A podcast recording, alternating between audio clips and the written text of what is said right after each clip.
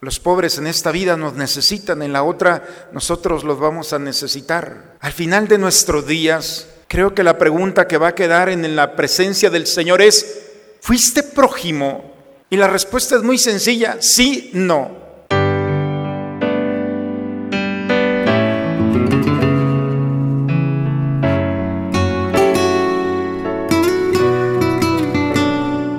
Bienvenidos a la Santa Misa. Hoy Jesús nos recuerda que solo existe un mandamiento, el del amor, y en la medida que amamos al prójimo como Dios nos ama, lo cumplimos. El que me ama cumplirá mi palabra, y mi Padre lo amará, y haremos en él nuestra morada, dice el Señor. Aleluya,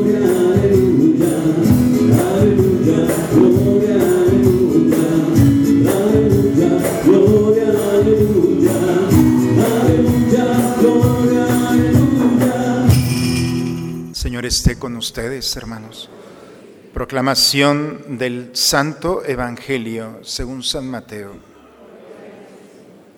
En aquel tiempo, habiéndose enterado los fariseos de que Jesús había dejado callados a los saduceos, se acercaron a él. Uno de ellos, que era doctor de la ley, le preguntó para ponerlo a prueba, Maestro, ¿cuál es el mandamiento más grande de la ley? Jesús le respondió, Amarás al Señor, tu Dios, con todo tu corazón, con toda tu alma y con toda tu mente. Este es el más grande y el primero de los mandamientos. Y el segundo es semejante a este, amarás a tu prójimo como a ti mismo. En estos dos mandamientos se fundan toda la ley y los profetas. Palabra del Señor.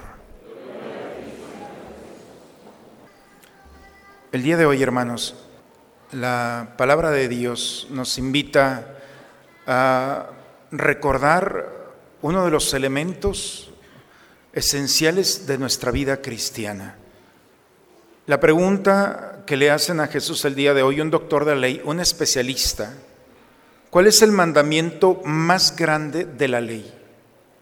En tiempo de Jesús había escuelas rabínicas, lo que hoy son las universidades, pero las escuelas rabínicas era un rabino, es decir, un maestro, y cinco alumnos. Los rabinos solamente podían tener cinco. Entonces, donde había un rabino, había cinco discípulos. Imaginemos cuántas escuelas rabínicas había. Pero de entre todas las escuelas no se ponían de acuerdo cuál era el mandamiento más importante. En tiempo de Jesús, de los diez mandamientos, habían hecho 613, a tal grado que la producción de leyes había estado siempre... Y resulta que habían perdido el criterio de cuál era la ley más importante. Por eso a Jesús, un maestro de la ley le está preguntando, tu escuela, que la escuela de Jesús era atípica, porque lo normal era que tuviera cinco, pero Jesús rompe esa estructura y pone doce discípulos. Esa escuela extraña le están preguntando, bueno,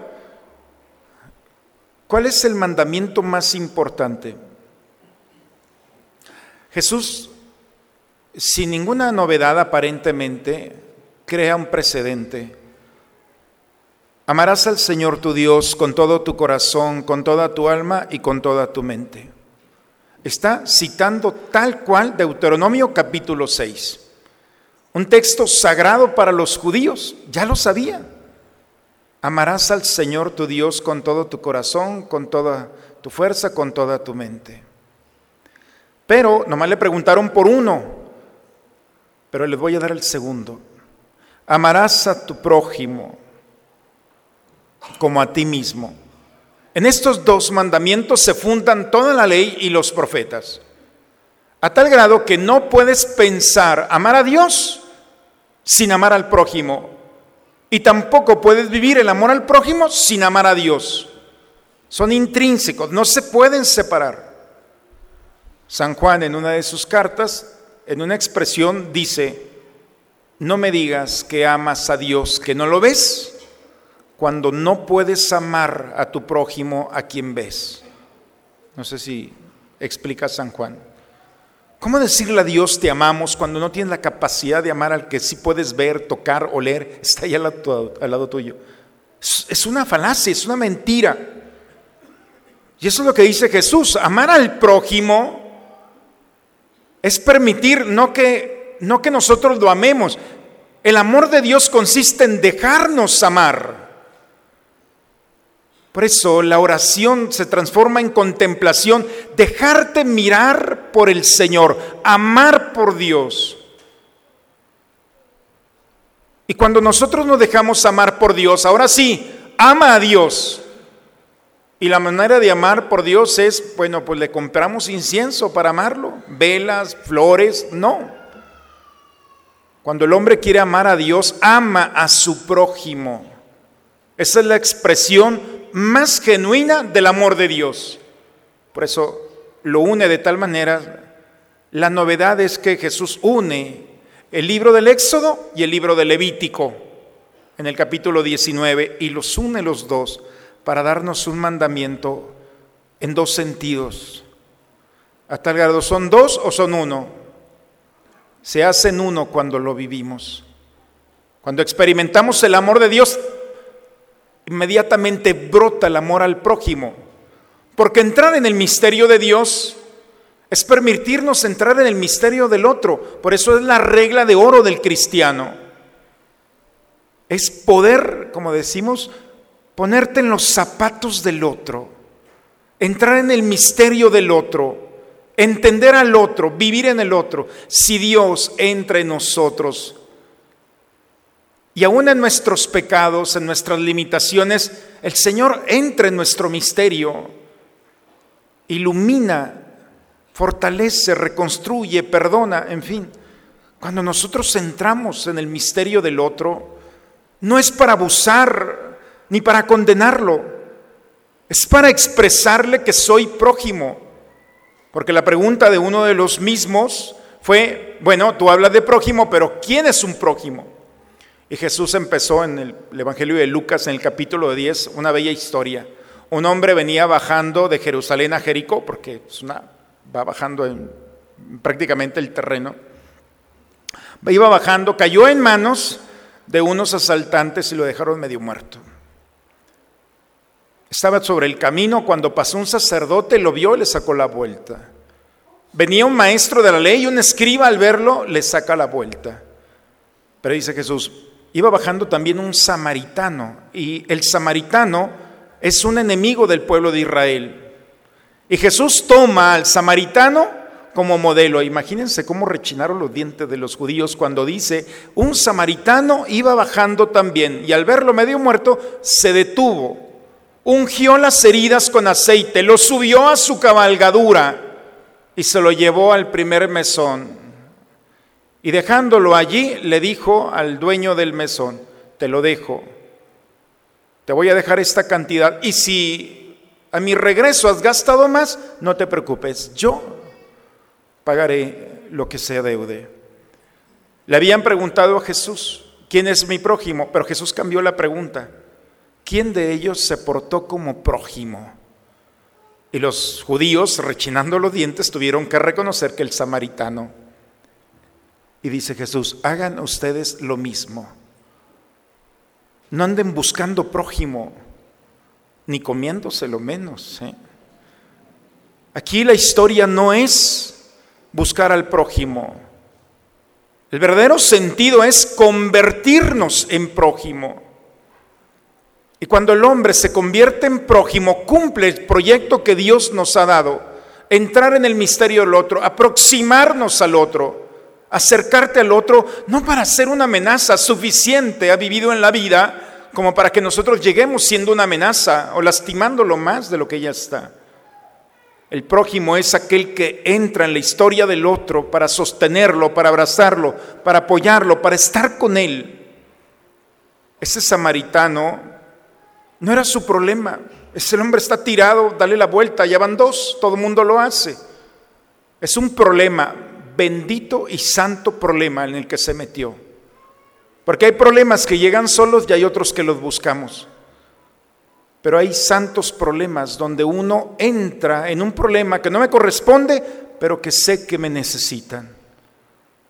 Y esa experiencia de entrar en el otro para servirlo, para sostenerlo, para ayudarlo, para comunicarle. Entonces es sostenerlo, es entrar en el otro. La pregunta es, bueno, ¿y por qué ser prójimo?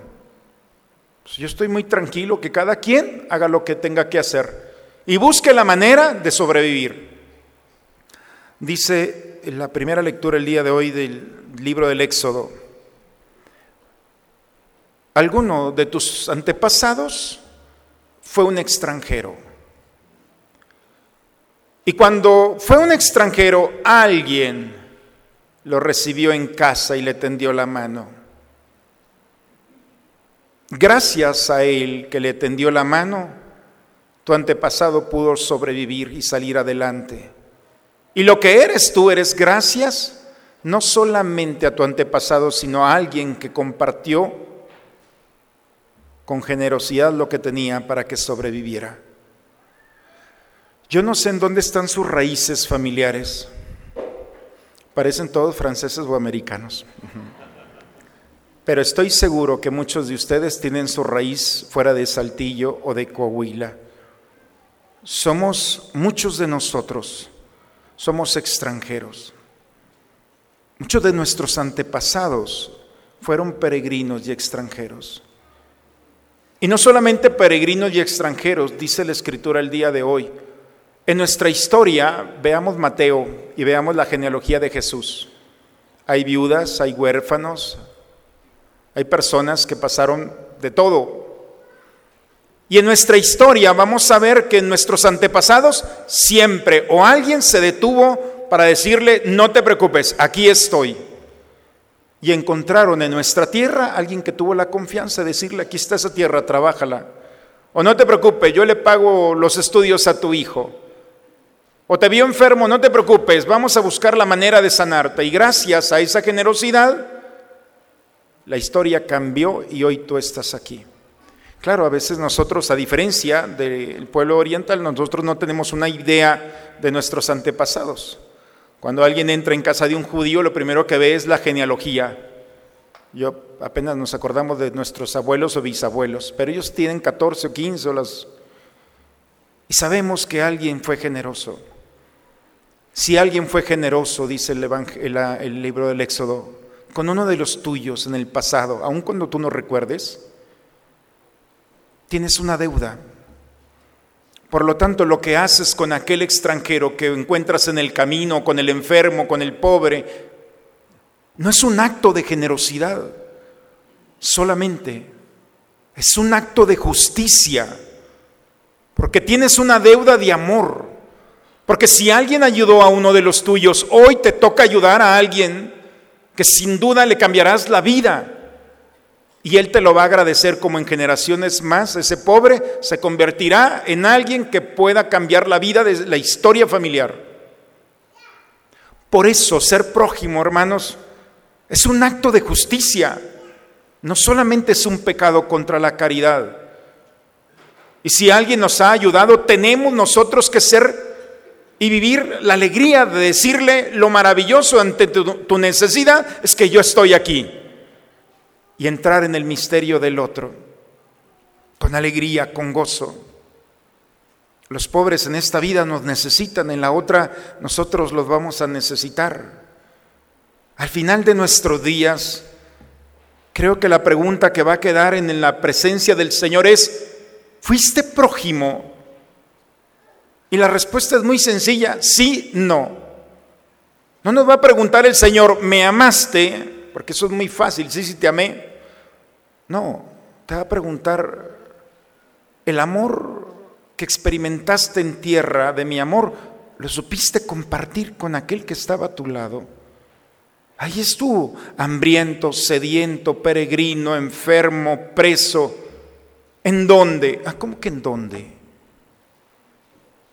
Pero vivimos encerrados tratando de ser todo lo contrario al prójimo cuando vivir como prójimo es la cosa más maravillosa, porque no solamente cambiamos nuestra historia, sino cambiamos la historia de los demás. San Pablo en la segunda lectura dice bellamente, qué feliz me encuentro está hablando la comunidad tesalónica, al ver que ustedes, por la gracia del Espíritu Santo, han recibido la palabra de Dios. La palabra de Dios, hermanos, no es esto, el Evangelio. Esta es la escritura. Aquí está escrita la palabra de Dios. Pero sería absurdo que nosotros quisiéramos o tengamos la intención de encapsular a Dios en un libro. No. La palabra de Dios va más allá de la escritura. Y por eso los tesalonicenses sabían leer a Dios en el rostro del necesitado. El rostro del que, que va a nuestro lado es la escritura de Dios. Y hay expresiones, hermanos, que no necesitan una lengua o dialecto. podemos leer fácilmente lo que está viviendo aquel que está a nuestro lado. Cuando el Papa Juan Pablo II, ya en la última vez que apareció en aquella Pascua, no pudo hablar y le pega Lambó, no sé si se recuerden allá en aquella vez en la, en la ventana que le pega, un periodista decía, el Papa no pudo hablar, pero habló el lenguaje universal. Todos entendimos, de todas las lenguas, porque en su vida quiso hablarnos en nuestra lengua, todos entendimos lo que quiso decirnos, aun cuando no habló, su expresión hablaba. El lenguaje del dolor es universal. Por eso, la lectura del día de hoy es una certificación para ser cristiano. Y el cristiano no es aquel que fue bautizado solamente o que viene a misa o no, esto es parte para nutrir nuestra vida cristiana.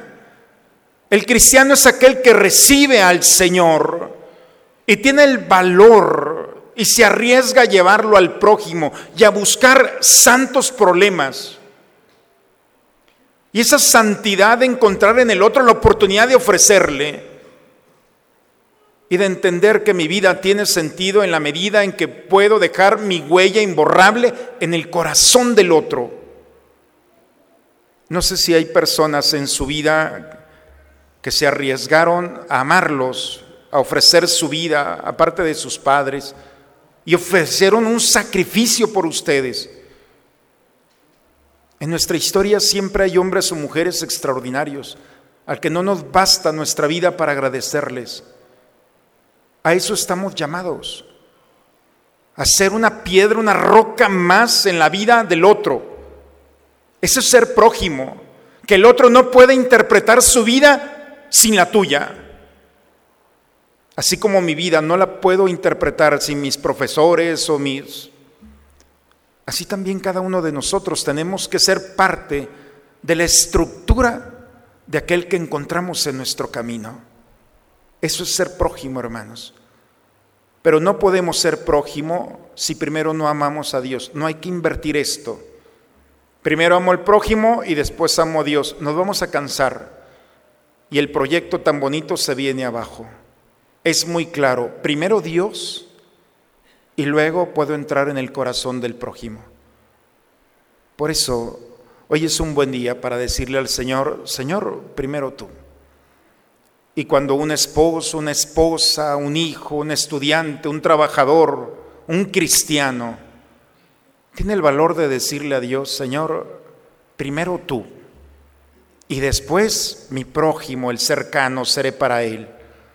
Entonces el Señor nos va a dotar de esa gracia, sabiduría, fortaleza que necesitaremos para pagar esa deuda que vamos cargando. Esa deuda, como dice Pablo, la única deuda que podemos tener es la deuda del amor.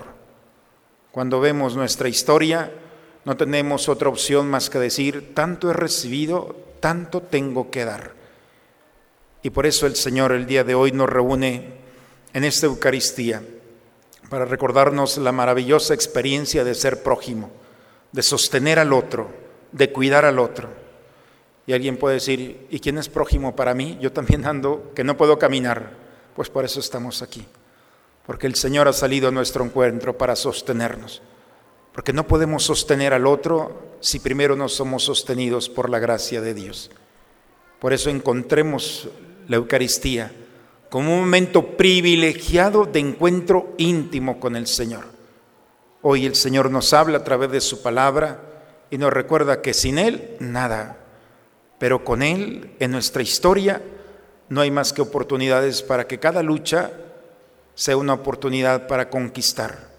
Ninguna lucha es infructuosa cuando se lucha con el Señor. Y se puede lograr cualquier cosa. Así se ha vivido y vive nuestra iglesia, confiando siempre en el Señor.